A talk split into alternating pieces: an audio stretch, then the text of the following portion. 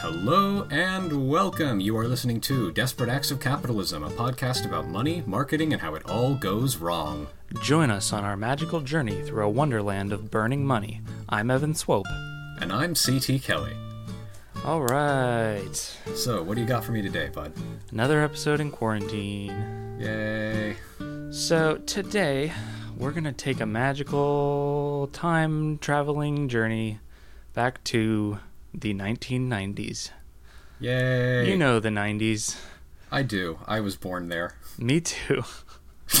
I was We born have so in much that in common. I, I was born in that land. Um, so I'm going to be talking about Disney's America, which was a planned theme park that never got built. Mm. Fascinating. And you know, it's not it, it's not often Disney plans something that never Right. happens. Usually, Right. they plan something and then they build it, whether people like it or not. That's usually why you plan things, Exactly. with the intent of then doing it. especially Disney, who has seemingly endless resources.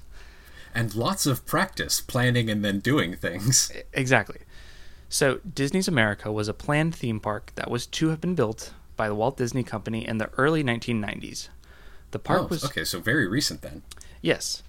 The park was planned to be built near Haymarket, Virginia, about 5 miles from the site of the Manassas National Battlefield Park. Hmm.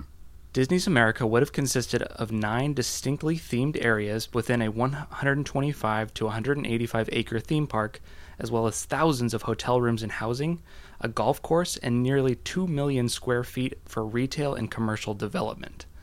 Okay, so like basically something roughly the same size as like Magic Kingdom down here in Anaheim.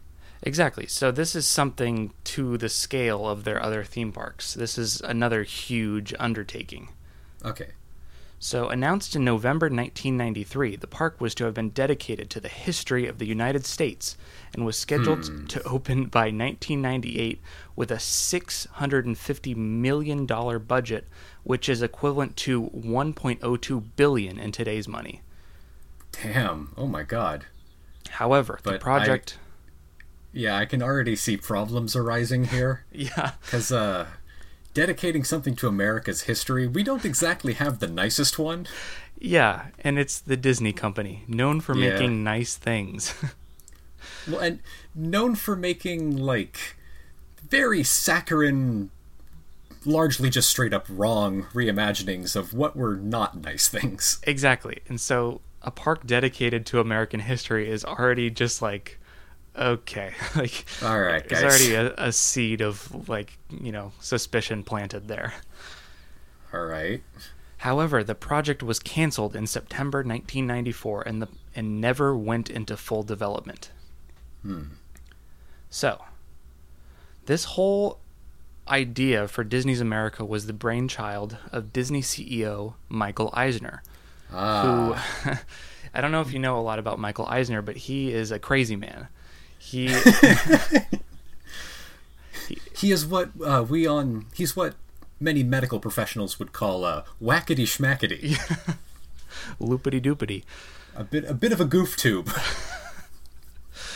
um, So M- Michael Eisner is responsible for some of the craziest, um, you know, projects uh, from Disney in the Right, 1990s. right. Some that- of the some of the most wild stuff that they ever did. Yeah, a lot of stuff that either didn't do super well or kind of, you know, petered out or he was responsible for uh, Disneyland Paris, which was a, almost a huge failure. Like they were able to turn it around, but it was like it started as a huge failure. He was responsible for Disney Quest, which was like the this Oh line. my god, I remember that. Yeah, it, Holy shit. it was like a line of Disney arc like incredibly um, like expensive Disney arcades that kind of failed miserably because they were just these giant spaces with these like very expensive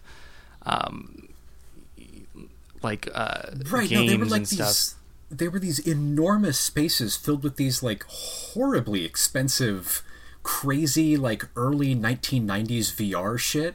Exactly. Like it was well and it was built like right at, like right before the retail apocalypse, like right before all the shit like that started, like co- just completely and utterly getting kneecapped.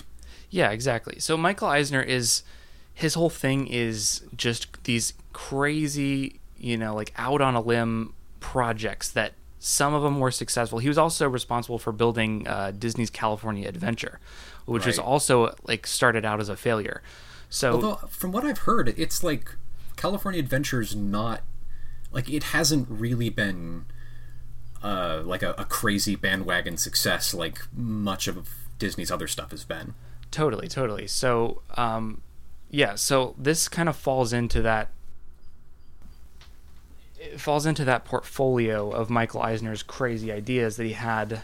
He was CEO until I think 2007. So then Disney CEO Michael Eisner stated the genesis for Disney's America was sparked by a visit taken by him and other Disney executives to Colonial Williamsburg three to four years before the 1993 announcement. The the height of children's entertainment, Colonial Williamsburg, Put your children in the been to. Which I have been to. I, I It's I have as well. kind of yes, fun. Yeah. it's cool. I mean, I have family down there, so uh, I've been there a few times, and I, I can just totally see Michael Eisner going and like seeing dollar signs in his eyes, which is a little unsettling. Right, but it's like I would not want to take like a small child there. I don't think they would have fun. No, exactly, and just the fact that he sees it as like this huge like possibility for the Disney company is just like Right, right. It- And I That's like see- Michael Eisner to a T. It's just like Oh, yeah. these crazy ideas that no one else sees, which like some of them were successes, but most of the time he's just you know he he gets inspired and he goes all out and makes things happen. Right, We'll we'll accept any price and never takes no as an answer. Exactly. Yeah. Um, He's definitely going to come up on future episodes. we could do a whole episode on Michael Eisner. Honestly, like he could be like a We Will, could do an Will entire series on Michael Yeah. Eisner. Like he's, yeah, Yeah, he's incredibly fascinating. Um, so, after coming up with the concept, Disney spent two years scouting potential sites near Washington, D.C. However, officials from Explore Park, a history theme park near Roanoke that opened in 1994, alleged that Disney stole some of the ideas for Disney's America from their park after a 1987 meeting between the officials from the two companies, which, which I'm I am sure they did. 100%, I'm 100% sure that is true. Disney does that shit all the time. and what consequences are they going to face? You're going to sue the Right, Disney company? Right, they're Disney. They own like 70% of all media. yeah, they can do whatever they want. I mean, they built like Disney World in Florida is like they just built a town. Like, Oh yeah. No, it's like in for for Euro Disney, they just like they bought all that land without telling anyone. yeah, Like and they they can like they just they have this enormous resources. So there's no reason why you know the, Disney's America should not have been built. Like Disney has all the resources um, to to make it happen.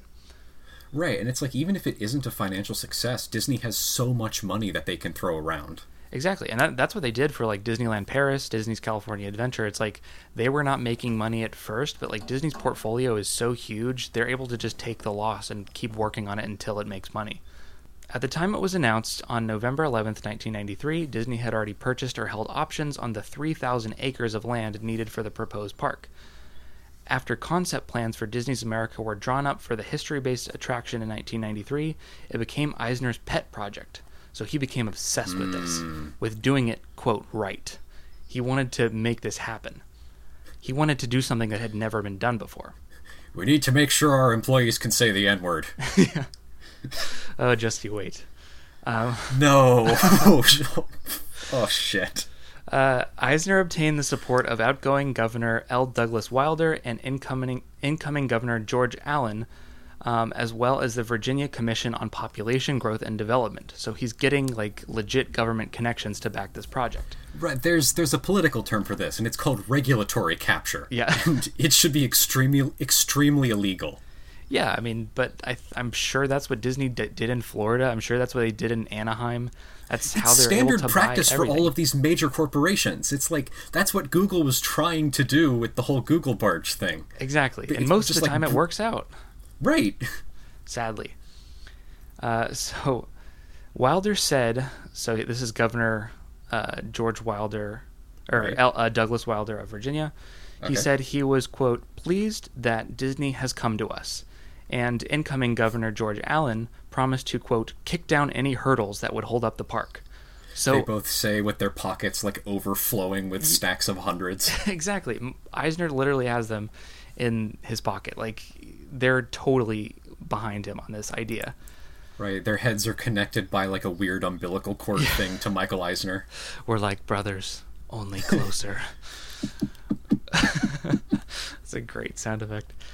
Um, Wilder, who had learned of the proposed park approximately two weeks before the announcement, elaborated that Disney had not forced Virginia into a bidding war through government concessions to attract the development, in contrast with the first American Legoland park, which was hmm. the subject of an ongoing competition between Prince William County and Carlsbad, California. So he's basically saying nothing fishy going on here. Right. he said this unprompted. We were not bribed. Yeah, we were not bribed, not like those dirty Legoland tycoons. um, many local citizens, including the head of the Haymarket Historical Commission, supported the project for economic reasons. A- As originally proposed, Disney's America would have created 1,900 jobs and generated 50 million annually in tax revenue. So, um, Bob Weis, uh, Disney's senior vice president, said in November 1993 This is not a Pollyanna view of America. We want to make you a Civil War soldier. We want to make you feel what it was like to be a slave, or what it was like to escape through the Underground Railroad. I don't want to do any of those things. That sounds horrible. Disney was going sounds to make you feel what it was like to be a slave, Oh my god. Just and, tr- like, and to try to escape through the Underground Railroad. oh my god. Welcome, it's like, welcome to Mickey's Cotton Farm. Ex- exactly. It's like Here's your cane knife, kids. I- uh, like I'm all for like making authentic experiences, but not by Disney. I don't want Disney making what they think authentic experiences are. well, and I don't want I don't want these like utterly horrific like these utterly horrific historical circumstances to be like entertainment. Exactly. Right? Yeah, It's it's, like this- a way for Disney to profit off of you know slave, like literally profiting off of the, the experience of slavery. Right. And Yeah. and that's it's literally like that that would literally be like Disney's Auschwitz. Yeah, Like exactly. There's no difference. It's like you're just you know like candy coating it and saying like these people had it really hard, and then charging admission and making it fun. Right. like it's it's despicable. Yeah, totally. Uh, Peter Rummel, president of Disney Design and Development at the time, stated that the park was designed to be a one day experience, and the goal was to make history, quote, real but also make it fun. Rummel acknowledged that creating entertainment around historical events such as slavery and the Civil War could be controversial, Oh yeah, you think? you think, buddy? but he elaborated that, quote, an intelligent story, properly told, shouldn't offend anybody, but we won't worry Um, about being politically correct. it's just, I- uh, I you, you say that word, I don't think you know what it means in this context. yeah. so he's saying this shouldn't offend anybody. Like, Right. This'll probably be fine. yeah, like this should this will not offend people. It's like how, how can you like just because it doesn't offend you, like what like what basis do you have for making this statement? Well, it's like to to take a subject like American slavery and the African diaspora, you you can either tell the story correctly and it won't be appropriate for like a family theme park, Yeah. or you can make it appropriate for a family theme park and make it offensively incorrect. Yeah, like are your two revisionist candy coated history, like erasing the pain of hundreds of years. Right, It's there is no responsible way to include this in a theme park experience. Exactly. Oh my god! Especially a theme park experience by a company known for making, you know, Dumbo's magical adventure and Right, you know, right. Dimwit's Dimble Damble Apple Town. You know, like That's- That's my favorite Disney park is Dimwit's Dimple Dample Appletown. I'm, so, I'm sorry, it's still getting used to this new human form. um, Uh, the location was chosen to tap into the tourist crowds visiting Washington, Washington, D.C., and several local attractions, including the battlefield at Manassas, King's Dominion, Busch Gardens, Jamestown, Yorktown, Colonial Williamsburg, and the Virginia National Air and Space Museum, which I have been to all of those places, and they're all Right. great. And Yeah. it kind of makes me really mad that Disney just wanted to steal all the people going to those historical Right. landmarks. Those And- are all because those are all genuinely fascinating, genuinely interesting historical places. exactly, yeah. Have I ever have I ever told you my story about going to the Virginia National Space Museum?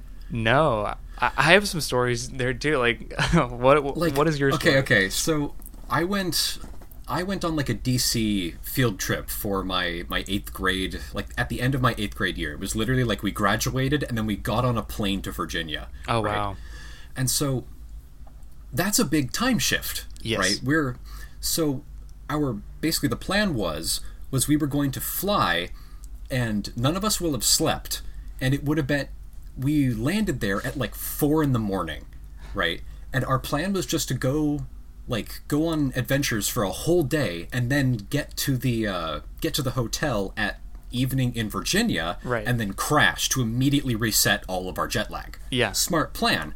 But that means that like the first day of that trip was this like exhausted am- Yeah. like ramble.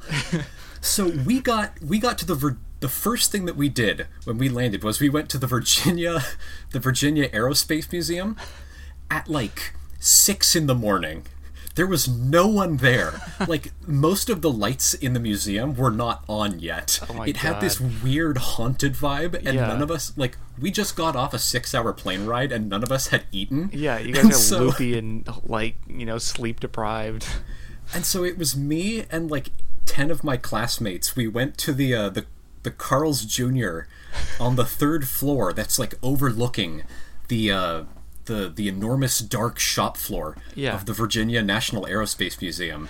And there was there was like one employee there and they were very busy. Yeah, And I had this distinct memory of like, okay, I need some caffeine. So I went and I got like I went and I got a Sprite or something.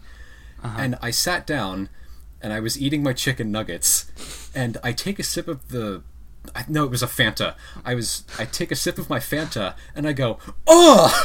because turns out the soda machine was not working and instead of giving me like seltzer and flavored syrup i was drinking a full large cup of flavored orange corn syrup oh, and so the the five other people in the room were like what? What is it? I was like oh the soda machine's broken. It gave me nothing but this enormous glass of orange syrup.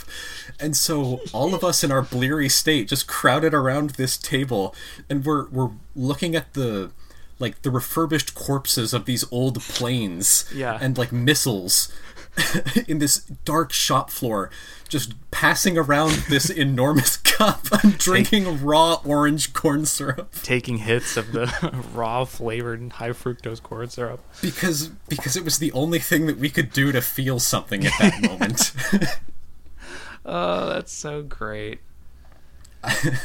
I the only other experience I remember from that trip like vividly was going to oh we went to like some we went to Gettysburg we went to fucking Gettysburg Oh yeah, yeah. Um and we were all hungry and the only thing to eat there was a McDonald's and this group this like group of girls instead of buying meals for themselves they all pooled their money and got a hundred piece chicken McNugget meal that they then brought onto the bus back home and so for the rest of the trip the bus smelled like chicken nuggets oh my goodness.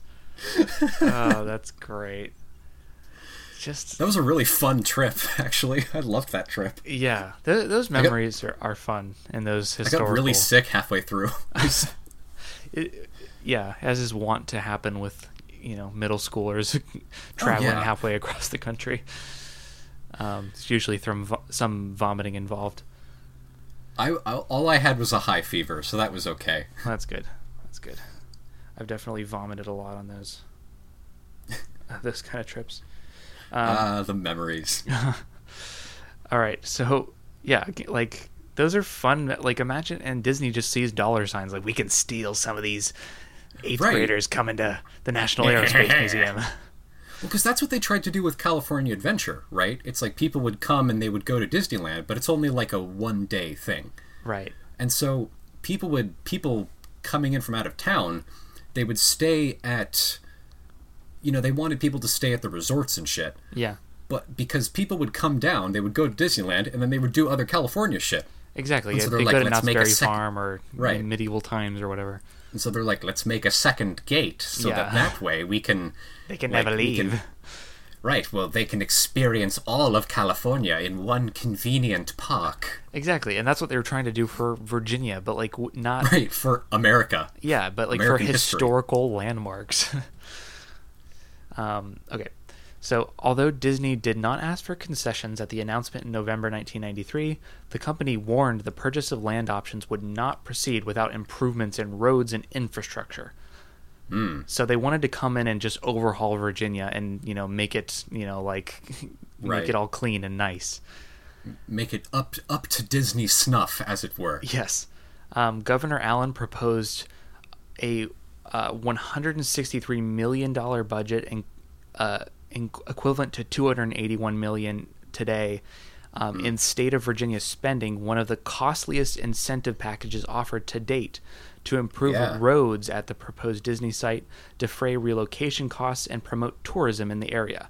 Essentially, just make you know like facilitating Disney's arrival into Virginia. Right, right. Creating a landing a landing pad for Disney. yeah, like rolling out the red carpet, you know, like uh, improving the medieval town as the king goes through on his tour, or the prince goes Right, through on his right. tour, so it doesn't look too ugly or peasanty. Right, they were making the strip of land between the, the Virginia airport and Disneyland a Potemkin village. Yeah, right, making it all nice. Um, in addition, Prince William County of Virginia requested that um, $50 million in loans for Virgi- from Virginia be used to improve water and sewer lines. So they're just building the infrastructure for a tourist influx. Right, and this is an enormous expenditure on Virginia's part. Totally, one of the costliest um, investments into infrastructure in Virginian history. Um, the project was granted subsidies by the Virginia state government in March 1994, with Disney advancing the subsidy proposal on the last possible day and threatening to abandon the project if it was not passed. So, remember when the governor said, like, no, Disney did not engage in a bidding war and did not, like, did not, like, you know, like Right, put pressure right. on us to do this at all. it's like, no, Disney is saying like we're gonna pull out and go to Maryland or whatever if you don't give us this infrastructure investment out of your own right, state right. budget. It's like, no, they didn't bid, but they are definitely holding you hostage. Yeah, exactly. Um, so the Disney's America project received additional project support as as late as September 1994. So now I'm, I'm going to talk about Disney's actual plans for what they were going to build in Disney's America. Okay, okay.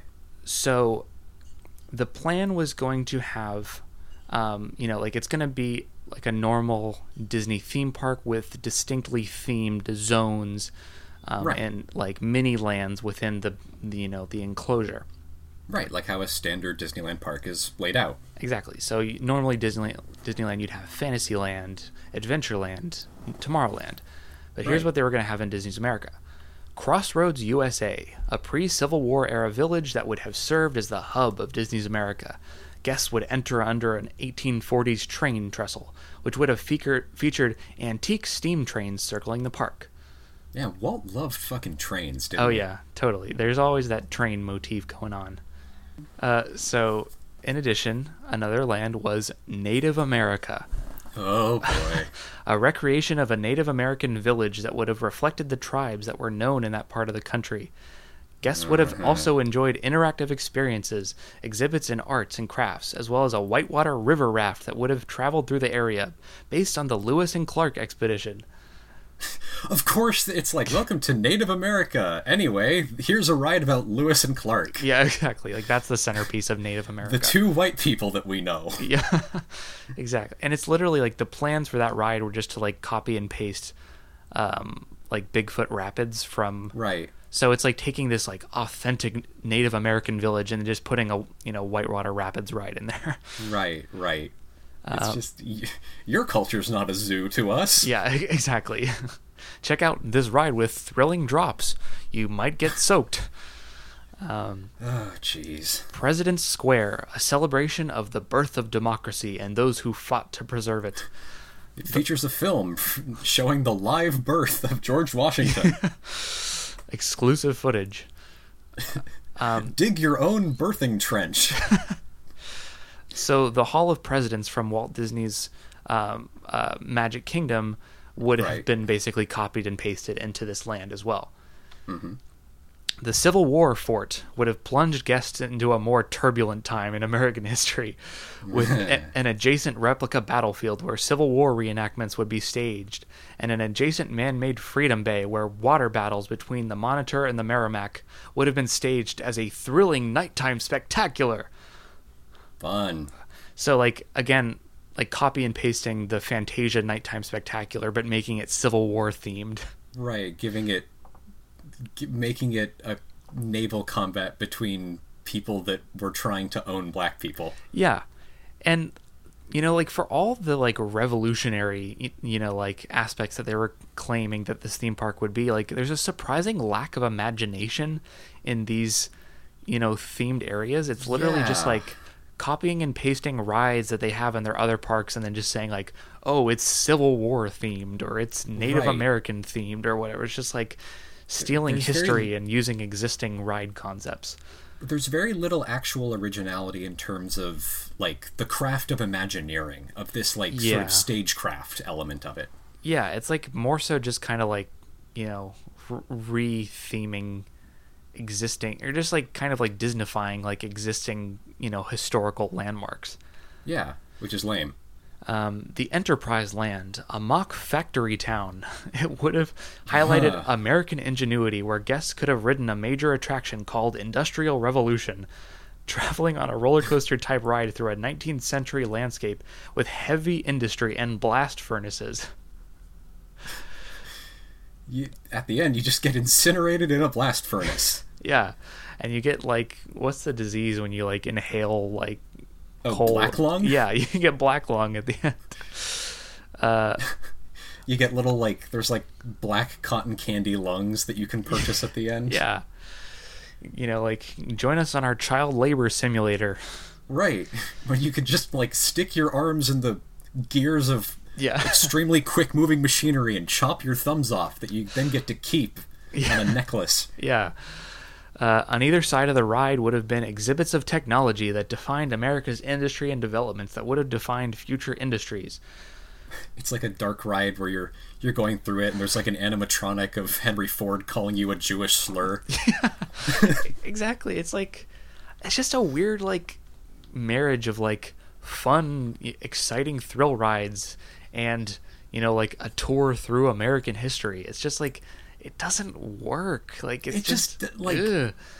there's there's it's like you could do this correctly but it would have to be nothing it would have to be nothing but people talking about like how horrible a lot of these beloved american like these beloved american figures are Yeah. like there's there's no way to talk about how cool alexander hamilton is without also t- mentioning the fact that he owned his wife Right.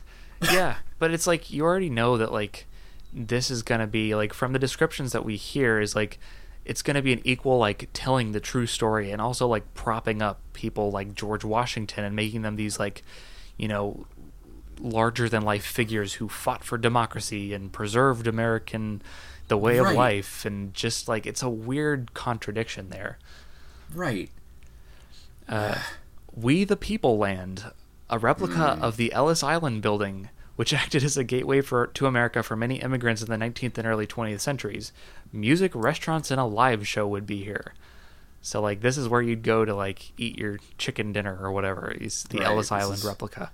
this is where you this is where the food court is because it's multicultural Yeah, exactly.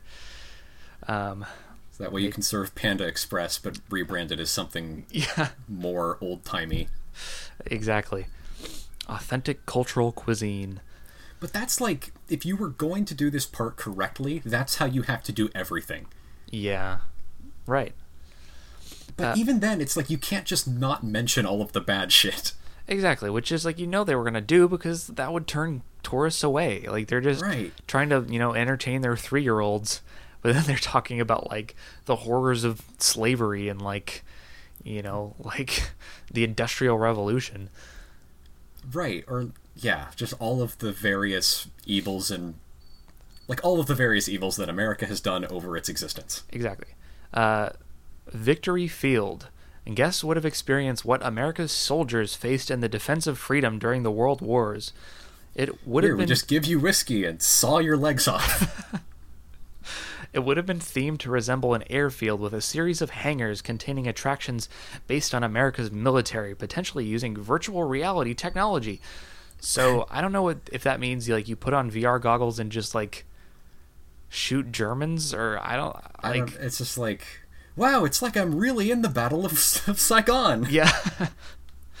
uh, the airfield would have also served as an exhibit of airplanes from different periods, as well. This is their, you know, encroaching on the National Aerospace Museum territory. Right, right. um, as well as major flying exhibitions. Concepts for what would have been the world's first dueling inverted roller coasters, um, which would have been named Dogfighter, were drawn up, but were ultimately abandoned due to the projected cost of the attraction. So again, just taking like just taking like a corkscrew roller coaster and calling it Dogfighter and saying like you're just Right. like the Red Baron or you're just like a you know like a Right. dogfighter in World War One. It's just Right. weird. It's like every cockpit has an authentic has an authentic jawbone of a Japanese soldier.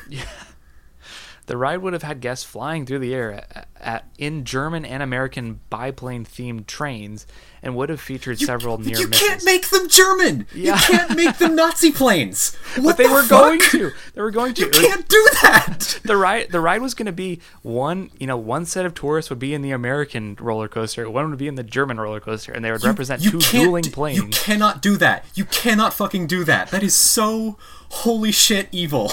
Yeah, exactly. you can't ooh-wooify the fucking Nazis. This, I thought this was supposed to be like an American themed thing. exactly. It's just a weird just, you know, like That's so fucked up. Oh my god. it just reminds me of the the Charlie Brooker like hooray for the Nazis clip Right, or, right. like that that horrible like simulation reality show like recreating battles between Right, you know, it's like, who would win, like a Nazi SS officer or a like a Spartan warrior or something. It's yeah exactly and they they were, the two sides were given equal like weight in the way they were presented so you were like you pick pick a side you either were cheering for the the allies Right. or, or the you know like the nazis it's like right. It's like who would win, an SS officer or a Khmer Rouge agent? It's Yeah. like neither one of these. It's like stop. I was gonna say like they should just reskin. They should reskin the Tarzan treehouse and be like Viet Cong Jungle Adventure. Like i mean like wh- like how how different is the you know making a german nazi plane roller coaster like it's right. It's It's so same- like they're you know like the Viet Cong Treehouse Adventure is not out of the realm of possibility for for this park. it's that's so fucked up. I can't believe anyone even considered that. I know, Like, and had support from like the two different Virginia governors. like I mean, they were bought and paid for. maybe like I I could see that roller coaster being like maybe okay if you swap them out like maybe maybe instead of being German fighters you swap them swap them out for like Lavochkin fighters or something. Do it like Americans versus Soviets or something. yeah, exactly. But Just even then, it's the like Nazis. It's like you can't really make you can't really make a roller coaster about war, man. Yeah, exactly. Just the whole concept is so gross. All right, so public opposition to the theme park and associated development was stronger than Disney expected. Especially from a vocal group of prominent historians named Protect Historic America. So, Okay. Historian David McCullough, McCullough uh, described Disney's America as a potential commercial blitzkrieg in May 1994. What's with the World War II shit, man? Yeah, exactly. Uh, predicting the same urban sprawl that surrounded Disneyland and Disney World for Virginia. So this, I mean, this is just like gonna completely come in and like not only steal tourists away from historical landmarks, but completely like erase some historical landmarks to you know like build this develop this land. Right. It's like you're gonna. Not only are you stealing tourists away from historical landmarks, you're showing them a like an ooified, whitewashed version of those same landmarks. Exactly, and you're literally like building on historical ground. Right. Yeah. Uh, historians James M. McPherson warned that the sprawl would desecrate the ground over which men fought and died. Because they were going to Yeah. build on battlefields, like where people lost their lives fighting each other. Right. And It's that's like you- fucked up. You you can't. You can't claim to be respecting something and then build a theme park on its grave. Exactly. Yeah. It's like there's you've already you know you're already disrespectful even if you make the most culturally sensitive, perfect, accurate thing. You're you're Right, if- already desecrating ground where If battles if were it held. has if it has a ride where you sell tickets for it, you're like that's not respectful. Exactly. I'm sorry. Exactly. It goes to Disney's profit. That's it's you know. Um, Disney also faced opposition from groups concerned that historical events such as the Civil War and slavery could be trivialized by teaching history through entertainment and possibly selling, quote, little souvenir slave ships, which of course did like Disney like would do that. Like, Right. Well, it's it's like you could like okay, I went to the uh I went to the uh the the Manzanar internment campsite Yeah. once because Right. there's a museum there, yeah, right? It like the museum is fa- is fascinating and pulls no punches and there is a gift shop. right, It's mostly it's mostly just stuff of like it's like books about Manzanar, right? Mm. It's like books from people that were interned there. Uh like it's not there there aren't like snow globes of it, you know? right. But well, the it's thing is is Go- that all of the all of the profits from anything that you buy at the gift shop go directly to the museum. It's Right. non-profit, right? Yeah. Well, I mean, that's the It's way to do it. You sell firsthand testimony and you give it back to those people and to preserving that history. That's the way Right. you do this right. it goes directly to the museum that you just walked through. Exactly. Right? No one is making money off of this. Totally. But like Disney's number one goal is to make money. It's not to preserve history. They're building Exactly. roller coasters. Uh, God. In particular, scholars objected that Disney's past portrayals of American history deviated significantly from the truth. Yeah, they haven't had the best track record with this shit. Yeah, Like, exactly. I mean, oh god.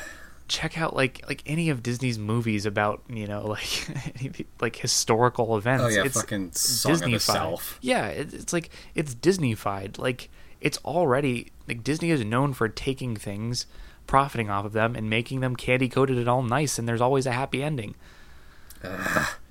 Um, Michael Eisner would later disavow comments from Weis, uh, the senior vice president, who had stated that the planned exhibit on slavery would, quote, make you feel what it was like to be a slave, saying that Weis had misspoken and was not used to speaking to the media.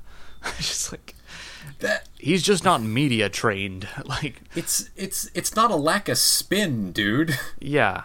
And plus, he's the vice president of the Disney company. He's very well media trained. Right. Like, you don't you get talking that job without being media trained. This isn't some intern who is just talking to the local news. This is an official Right. statement from the VP of Disney. Oh god. Um, Rummel, also Peter Rummel, who is the president of Disney Design, also rejected the fears as premature.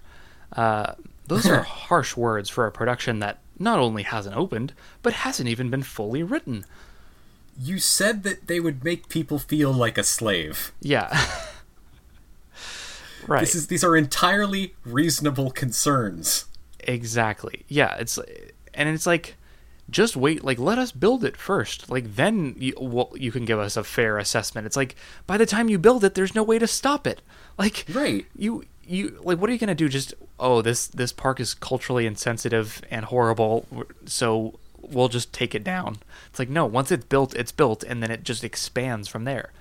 Right, exactly. People were trying to make sure it doesn't get built and you know battlefields don't get dug up. So because you're clearly not going to do it respectfully. Yeah, assholes. exactly. Uh, Weis later stressed the content of the park had not yet been fully decided, saying, "quote I'm not sure we have a certain direction direction yet. Our thoughts are uh, evolving." In March 1994, but it's like you clearly have a direction. You put out a brochure with the plans for all the themed lands. Right, and none of it was good. That's the problem. right. It's not like, oh, maybe we could tweak this. It's like, no, this whole thing is disrespectful. this this entire idea is like uh is an abomination of a Cambion. Like Yeah. Um, by August 1994, novelist William Styron penned an opinion that any exhibit that would allow visitors to, quote, experience slavery would be inadequate, and soon afterward, Disney announced the proposed slavery exhibit had been shelved. Thanks, Disney. Yeah, nice guys. They've really learned from their mistakes. Right. Oh, you're not gonna like literally whip your customers? Cool, fun. Right. You're not going to sell, you know, admission tickets to an authentic slavery simu- simulator. Good. Like uh, nothing there is no okay, there is no way that you can accurately portray slavery without the word rape. Right, And yeah. Disney will never write that word. Of course, of course. Um, in addition, the heavy subsidies proposed from Virginia faced opposition in the state legislature. S- by late February 1994, the planned Disney park was still locally popular in Haymarket, but faced opposition from nearby towns, who echoed McCullough's prediction, quote, Following the theme park will be all the things people want gas stations, motels, and God help us, the fast food strips. So they're just all this beautiful, preserved, historical land is just going to get developed. You know, when you have a Disneyland, you're going to have a million malls. motels, a million McDonald's. You're going to have all the things. It's just, you know, urbanizing and you know paving in concrete all this beautiful land. Right. Ugh. Um, a national farm conservation group, the American Farmland Trust, voiced its opposition to the project, saying it threatened up to 50% of the state's orchards and 15% of its farmland. Holy shit. I didn't realize it would be that like widespread. Yeah, because Disney was building on like prime location, like prime, you know, like farmland. Like they're they're not building on rink, rinky-dink land where you can't grow anything. Like they're building where people grow things.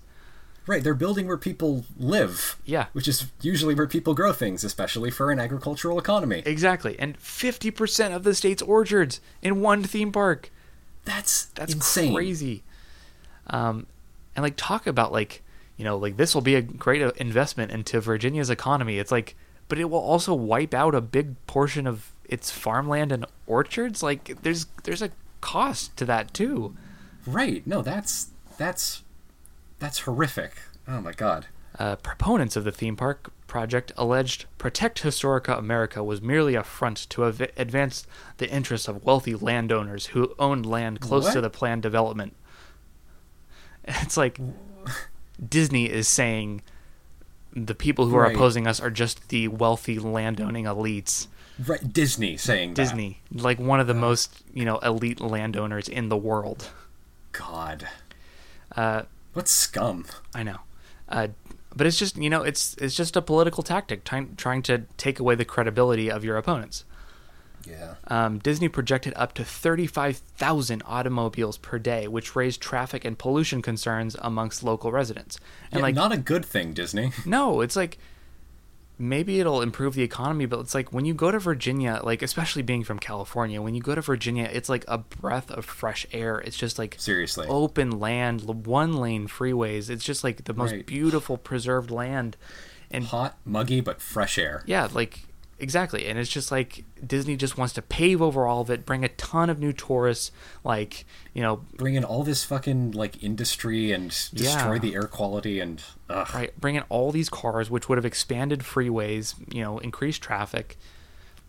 Uh, the Disney official in charge of the project, Mark Pacala, penned an editorial touting planned road improvements as benefiting all motorists, which again is just you know expanding freeways so that more people can drive to Disney's America. Right. Um, Virginia Transportation Secretary Robert E. Mart- Martinez announced the state would seek a full federal review of the planned freeway improvements, which would delay the approval approval of road construction funds. Other residents, citing the already low unemployment rates, were skeptical were skeptical of the economic boost generated by the park. like Virginia was already doing really well in the early 90s. Right. Like they don't need like an economic boost. Like And if anything, like if you're destroying 50% of Virginia's orchards, that's going to destroy an enormous amount of agri- of agricultural jobs. yeah, it's like and then they because can it's just not just the it's not just the people growing the food; it's the people selling the food and shipping the food, and like exactly. like every every person in Virginia who's buying the food. You're going to cut that entire industry in half. yeah. They can just get jobs as, you know, like ride attendants on the Lewis and Clark fucking- adventure. Fucking greeters at Henry Ford's racism adventure Right, get paid minimum wage. by Disney of all people. Yeah. Um, other residents, and I already said that. Uh, an economic report commissioned by park opponents said that Disney had overstated economic benefits, saying that only 6,000, not 12,000, as Disney had said, jobs would be created in mostly low wage, low skill categories, and the park would only bring on an additional uh, 1 to 5 million in annual tax revenue compared to the 14 million that Disney projected. Yeah, that that isn't even worth it financially. Like, Totally. Given how much investment they're going to have to do for all of this, that's not even worth it at all. Exactly. And like of course Disney's lying and saying we're going to bring in 12,000 jobs and bring in 14 million in tax revenue when the actual number is like 50% minimum lower than that. Right, because there's no consequences for them lying. Yeah, like it's just, again it's just projections and projections like you don't need to cuz it's something that could happen in the future. You don't need to prove anything. right, and and you can't prove it. Yeah, cuz it it hasn't happened yet. Right. Operators of other area attractions, including Colonial Williamsburg, uh, feared that Disney's America would siphon away tourist time and spending instead of adding another attraction for the Washington D.C. area, which, that was Disney's plan. Like that was Yep. the reason they built this is to suck away tourist money from the other attractions. Uh, Disney Vice President John Dreyer uh, dismissed these protesters as stereotypical, not in my backyard citizens, saying, I- I think it's very similar to the arguments you've heard about a dozen projects around the country, which is, I'm here. Doesn't. I don't want anyone else to come. It's just like, Like they're right. yeah. I. and like he's basically just calling like the citizens of Virginia greedy, greedy, and saying like they just don't want us to build in their backyard. It's like they're just be, you know being greedy with their land. Right. It's we we Disney deserve their land. Yeah, exactly. As the m- morally righteous superiors in this situation. right. Uh, despite the vocal opposition, polls showed a majority of Virginia residents supported the project. Which who who fucking knows if that's true or not? Right. Who fucking cares? Um, you know, like I'm sure a lot of like citizens thought it would be cool to have a Disney park in their state, but like a lot of people whose jobs depended on there not being a Disney park were, you know, like Right. vocal in their Like they opposition. fight against it. Yes. Uh, Representative Michael Andrews, um, a Democrat from Texas, uh, a Civil War buff, um, introduced a resolution on June 16, 1994, to send a message to Disney not to build the project in the proposed location, saying he was, quote, not opposed to Disney or the park as long as the project is built in another location. Uh, Andrews was joined in support by Democratic Representative uh, Tim Roemer and Robert uh, Torricelli um, from in- Indiana and New Jersey, with Torricelli adding that Civil War history should not be taught by Mickey and Minnie Mouse and Donald Duck. So, like, they're Yeah. getting representatives from not just Virginia, from Texas, from Indiana, and New Right. Jer- like all like people are starting to unite. ag- Right. in- all over America. in opposition against like because it's not just a Virginia issue. This is like a national. These like national. This is our national history. Yeah, that's being erased. In total, there were 29 co-sponsors for the resolution to tell Disney to move to another location. Damn. But even as several representatives promised to take any federal actions to prevent Disney's America from being built near Manassas, Eisner and House Speaker Tom Foley hosted a lunch for Congress members in support of the project. Eh, So, you know, trying to bribe them. right. Obviously. Uh, on June 22, 1994, a Senate subcommittee hearing was held in regards to the validity of the proposed development of Disney's America. Elected officials and Disney executives testified in support of the project, while historians testified in opposition. Senators John Warner, Republican for, from Virginia, uh, Ben Campbell, Democrat from uh, Colorado, and other officials argue that Congress had no business intervening in what was a state project. Hmm. The same day, a Prince William County, in Virginia judge dismissed a lawsuit that had been brought by Disney's America opponents against the park. So Right. the yeah. opponents were starting to lose this battle and they were starting to real like they took it to federal court Right. and they were still saying like you know it's like it's a state issue if the Virginia governor is supporting this we can't really do anything about it Right. Well, and and Eisner was at least smart enough to get the governor and vice governor in his pocket before he even started the project. exactly yeah he was very strategic about it he got the necessary connections immediately uh, Michael Eisner said about the park in June 1994 quote Disney's America not only will not replace historic sites, but rather will add to their luster by enthusing our guests about events that occurred there and the people who took part in them. We are is a confident. Yeah. It's a That's just a lie. Like your explicit business plan here is to steal business away from you. Yeah. No, no, no. We're not erasing historical landmarks. We are merely adding to historical landmarks. Right. We're enthusing people, whatever that means. We're adding to them by digging them up and building our own versions of them. right. We are confident our project will actually encourage more people to visit historic areas owned by Disney.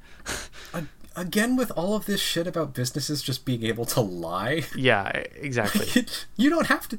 No one is fact checking this. Like, No. it's such a blatant fucking lie. yeah, and it's all put into like I think that it will increase interest in history. It's like you think, but it, that's not like Right. we know it won't. Right. Because the only way that you make money is if it doesn't. Um, so Eisner continued, and we believe our presentation of the American heritage can make a significant national contribution to the important cause of historic preservation. We Man, plan. fuck off. I know. We plan to use all the tools available to us filmmaking, animation, environments, music, interactive media, live interpretation to bring, to bring the American experience to life. We are working with historians and other experts to make Disney's America as engaging an engaging and genuine encounter with America's past. Together, we have identified some common themes that run through the American experience our Oh, yeah? persistent resistance to injustice, our quest for tolerance and inclusion, our history of rising to the challenges, our faith in the promise of the future, and our belief that ordinary people can accomplish extraordinary things. We we owned people. Which, if you want a, an accurate quote about the history of America, take that quote and reverse everything he said. It's like literally the opposite of everything he just said is true. Yeah, it's like America has always been, you know, committed to tolerance and inclusion and fighting injustice. It's like, what are you talking about? Right. It's like we were we were founded on the right to own people. Yeah, exactly. It's like just because 200, 300 years later we started to correct things does not mean America has always been committed to justice. Like it's just such a wrong view to take. Uh, we believe that every person, particularly the children, who can touch history and sense the emotions of a time or event will be impelled to learn more. This is the vision and purpose of Disney's America. I don't think children can do that. No. What was that about like children being able to sense emotions by touching things? Yeah, Michael Eisner had some weird weird ideas. All children are weird little psychic nymphs. Which is like I wouldn't be surprised if Michael Eisner thought that. Like I don't think Michael Eisner has ever talked to a child before. no, no. I mean when when his children were born they were immediately sent away. Did not look at them. To begin their psychic training. Yeah. I mean, it's just like you can tell Eisner is passionate about this, but he's just so flawed in his thinking and it's so wrong and it's so just based on on a just gross like Right. It's like I think he's I think all of Eisner's thinking is genuine about all this shit. Yeah. But it's not like he just doesn't realize that there could be problems. He's just like right and he's he's got a little bit of that Billy McFarland shit of like Yeah. It's like I'll just I'll make it work. Totally be great. And again, like he's the CEO of the Disney company. He's like there's no like he's not used to like getting the word no. Like he can do whatever Right. the hell he wants. He can renovate Nobody really can tell him no. That's the problem. Exactly. And so like he's just justifying it to himself basically, but like he's he's not like you know, he's not going to like listen to the people. He's not taking the criticism to heart. Exactly. So uh, Eisner rebuked protesters and detractors, especially the historian members of Protect Historic America, saying in a June 1994 interview with the Washington Post that, quote, I sat through many history classes where I read some of their stuff and I didn't learn anything. It was pretty boring. I guess I can say that I object to some of their stuff. So like he's getting Uh, dirty. Like he's he's saying basically like we're going to tell history better than you historians. Like just No, watch he- us. what he explicitly said was, I read their books and I didn't learn anything. it's like, yeah, bud, we know. Yeah. Because you're trying to do this. yeah, exactly. If you had learned anything about American history, you would know that this is like an abomination what you're trying to create. Like, the, the dude just straight up said, I read history and I didn't learn anything. like, like, that's. You can stop the podcast here. yeah. Michael Eisner, 1994. Right. I read history and I didn't learn anything. Eisner said that he was surprised by the opposition, stating that he had expected to be taken around on people's shoulders for both the economic stimulus of 19,000 new jobs, which again, no, they they estimated it would be 6,000 jobs.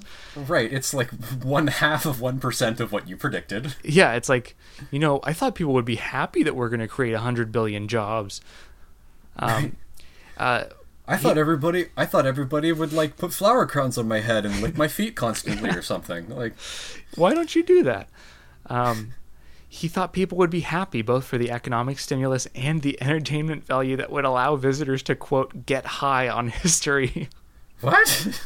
I don't like, Eisner's just crazy at that. Like, what are you talking about, dude? It's just like utterly uh, disconnected. Yeah, he really is.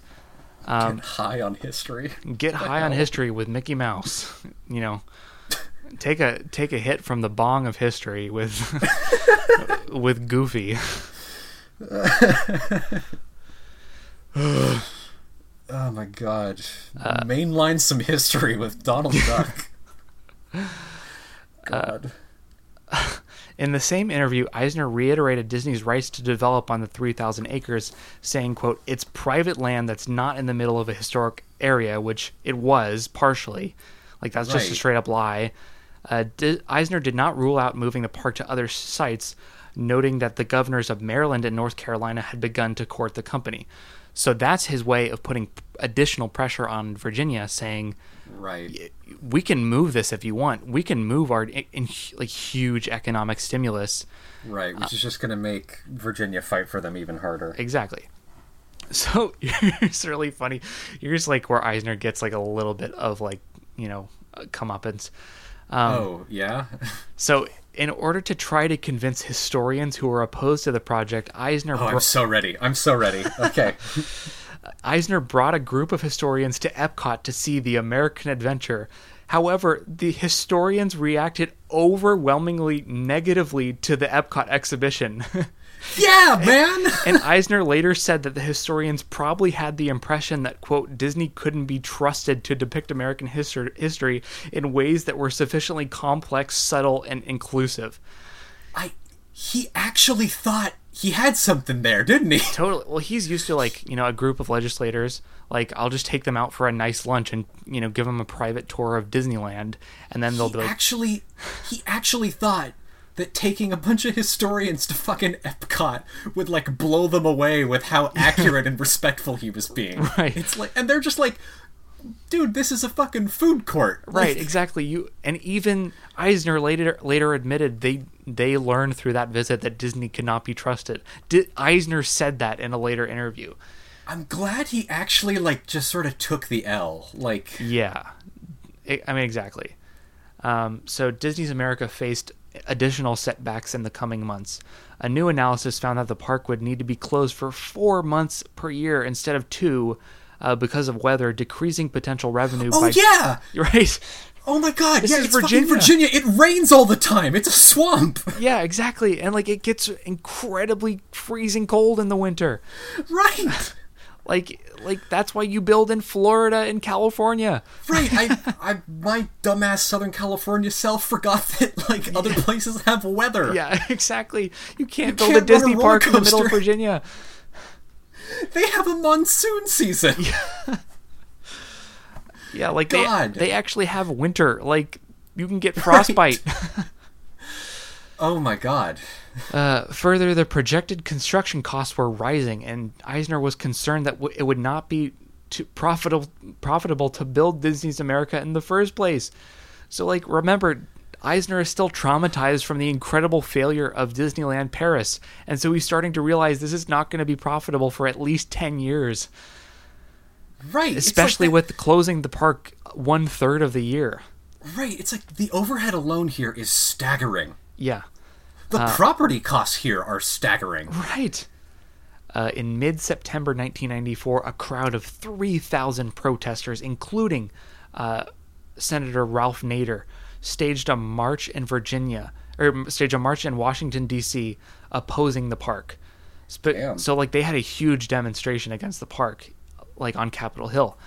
Specific objections at the march included Disney's precedent of a privatized governing district in Florida and skepticism about Disney's plans to make you feel what it was like to be a slave and to be a World War II soldier, etc., etc. So, like, finally, thousands of protesters united saying, like, we cannot let Disney privatize history. Right. You cannot do this.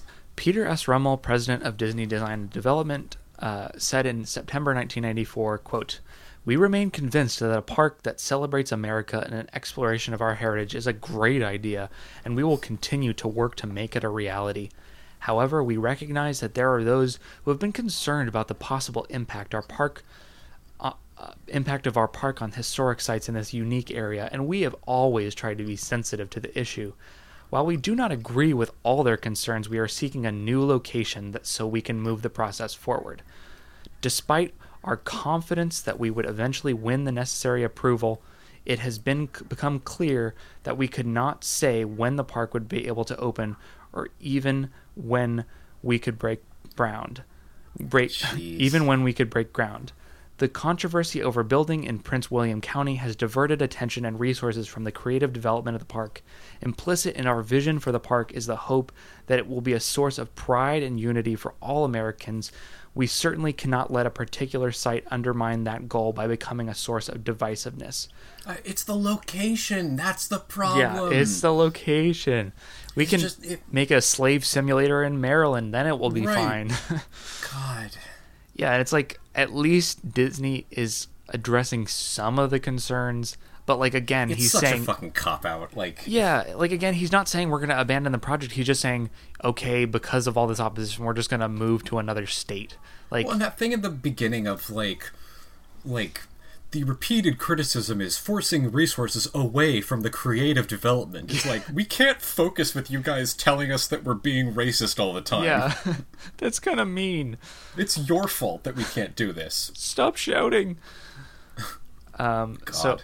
On September 28, 1994, Disney announced they would not build the Disney's America theme park at the originally proposed site near Manassas, despite the political backing of numerous officials.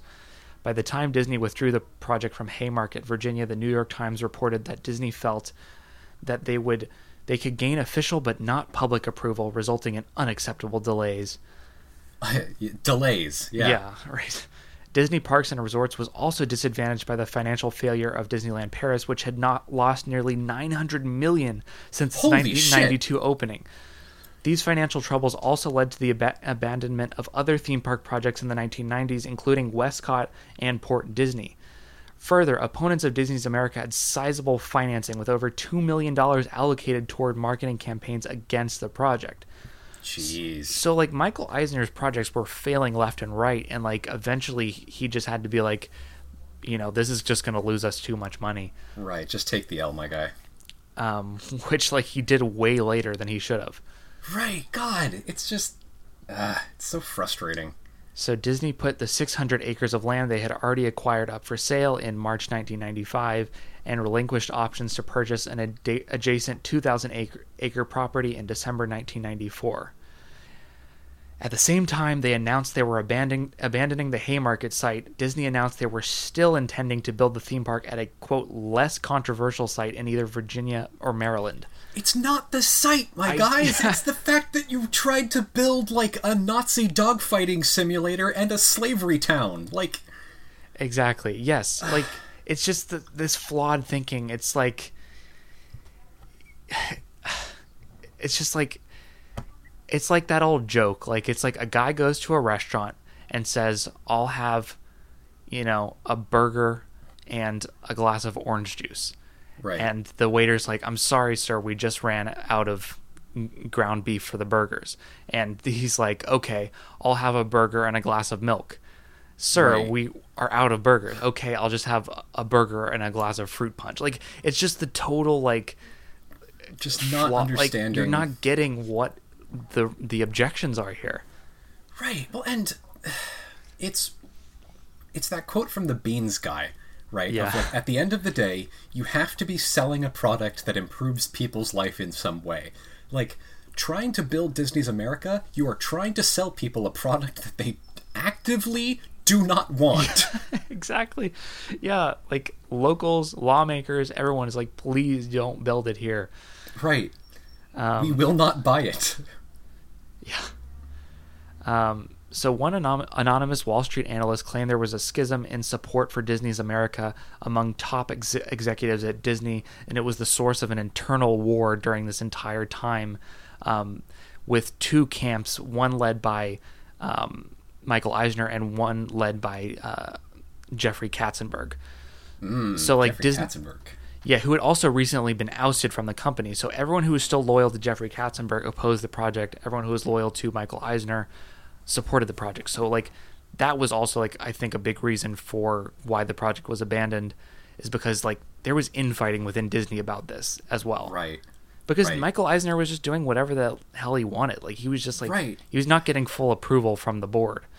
Right. Right. So you Which, like, honestly, he should not have gotten. No, yeah, no. So they were silent for a few years on this project. However, in mm-hmm. 1997, a conversion of Knott's Berry Farm in Buena Park into Disney's America was drafted shortly after the Knott family announced that they would take bids for its property. So Jeez. the idea for the conversion reportedly came from the exact replica of Independence Hall, which sits outside of Knott's Berry Farm. Right. Yeah. So basically, in 1997, the Knott family, who had built this project in the early 20th century, this historic, like I think California's first theme park, Yeah. I believe it was. um, put like they had they were bankrupt. They put Knott's Berry Farm up for sale, and Disney swooped in, and they're like, Right. "Disney's America, perfect. We're gonna do it. Right. like, right. we're we gonna go. do, Do, do it. it in Southern California. The, the plan that Disney had called for stretching out Knott's Berry Farm's entrance across the street to the en- Independence Hall replica. The new en- independent the new en- entrance to the park would then be built in, to resemble Walt Disney World's Liberty Square, although the name of the entrance would have been changed to President's Square, um, and Disney's Hall of Presidents would have been put into this revised Knott's Berry Farm. Right. Another section of the proposed park would have included the Native American territories that would have paid tribute to. So, like, they have not learned anything. Like, three Right. years have passed, and they're just like, oh, we have like another location. We're gonna put in all this shit, like the, It's like the they actually thought it was the location. yeah. It's like, oh no, well, okay, we'll move to California. It's like, okay, are you gonna take out all the horrible, like, offensive historical stuff? It's like, no, we're No. still we're building Disney's America. Yeah. It's. So I thought. I thought. I, thought he learned from this. I thought taking No, the, no. the historians to Epcot, he was like, "Oh, I guess we shouldn't do this." Like, I think he learned much later. Like literally, I think that that quote he said was like after he had retired. oh, okay. Like he he was still just so stubborn about this project. Um, so like the plans were pretty much the same. Um, they had they were going to put the Native American land uh, where um, Bigfoot Rapids is currently located, with the Lewis and Clark River expedition replacing Bigfoot Rapids. right. Um, so the idea was eventually scrapped because the Imagineers felt it was quote an inconsistent hybrid of thrills and education. So like Yeah. now the Imagineers are saying like we can't build build this like after after all that whole debacle. In addition, Disney um, faced opposition from the Knott family who refused to sell their land to the Disney family, which is like probably why Knott's went bankrupt in the first place is because Exactly. of Disneyland. Yeah, It's like fuck you, Disney. We're Yeah, not like- selling to you. exactly. Um, and like sadly, like uh, Cedar Fair eventually ended up buying Knott's Berry Farm and like pretty much just like erased everything from that park anyway. But like at least it wasn't Disney. Like Right. it was right. personal. At least But it wasn't Disney. So after all of that never went through, Disney has announced no further plans to develop the Disney's America concept. And Michael Eisner, as I said, like has stated in recent interviews that he has learned from, you know, that experience and that he realized that Disney, like, he gets why historians didn't trust Disney. So at least he I- has learned 20 years later. I hope so. Um, and Never that's know with that man. I know. Yeah, who who knows? I mean, he has nothing to lose anymore, so he could just be saying that to preserve his image. Yeah, exactly. But uh, yeah, that's the story of Disney's America. Oh, wow. Thank you. Uh, We are definitely going to be seeing more of these folks again in future episodes. yeah, I would love to do a, a Michael Eisner. We could do a whole episode on Disney Quest. Oh, Um, we totally should. Yeah. So uh, yeah, uh, All right. Thank you for listening. Thanks all for listening. If you liked what you just heard, you should support us on Patreon, where we post bonus content and extra episodes and polls that determine what we do in the future, as well as extra fun bonus content that we're. Who knows what could be on there? Lots of fun stuff on the Patreon. Yep. You get you get episodes a week early.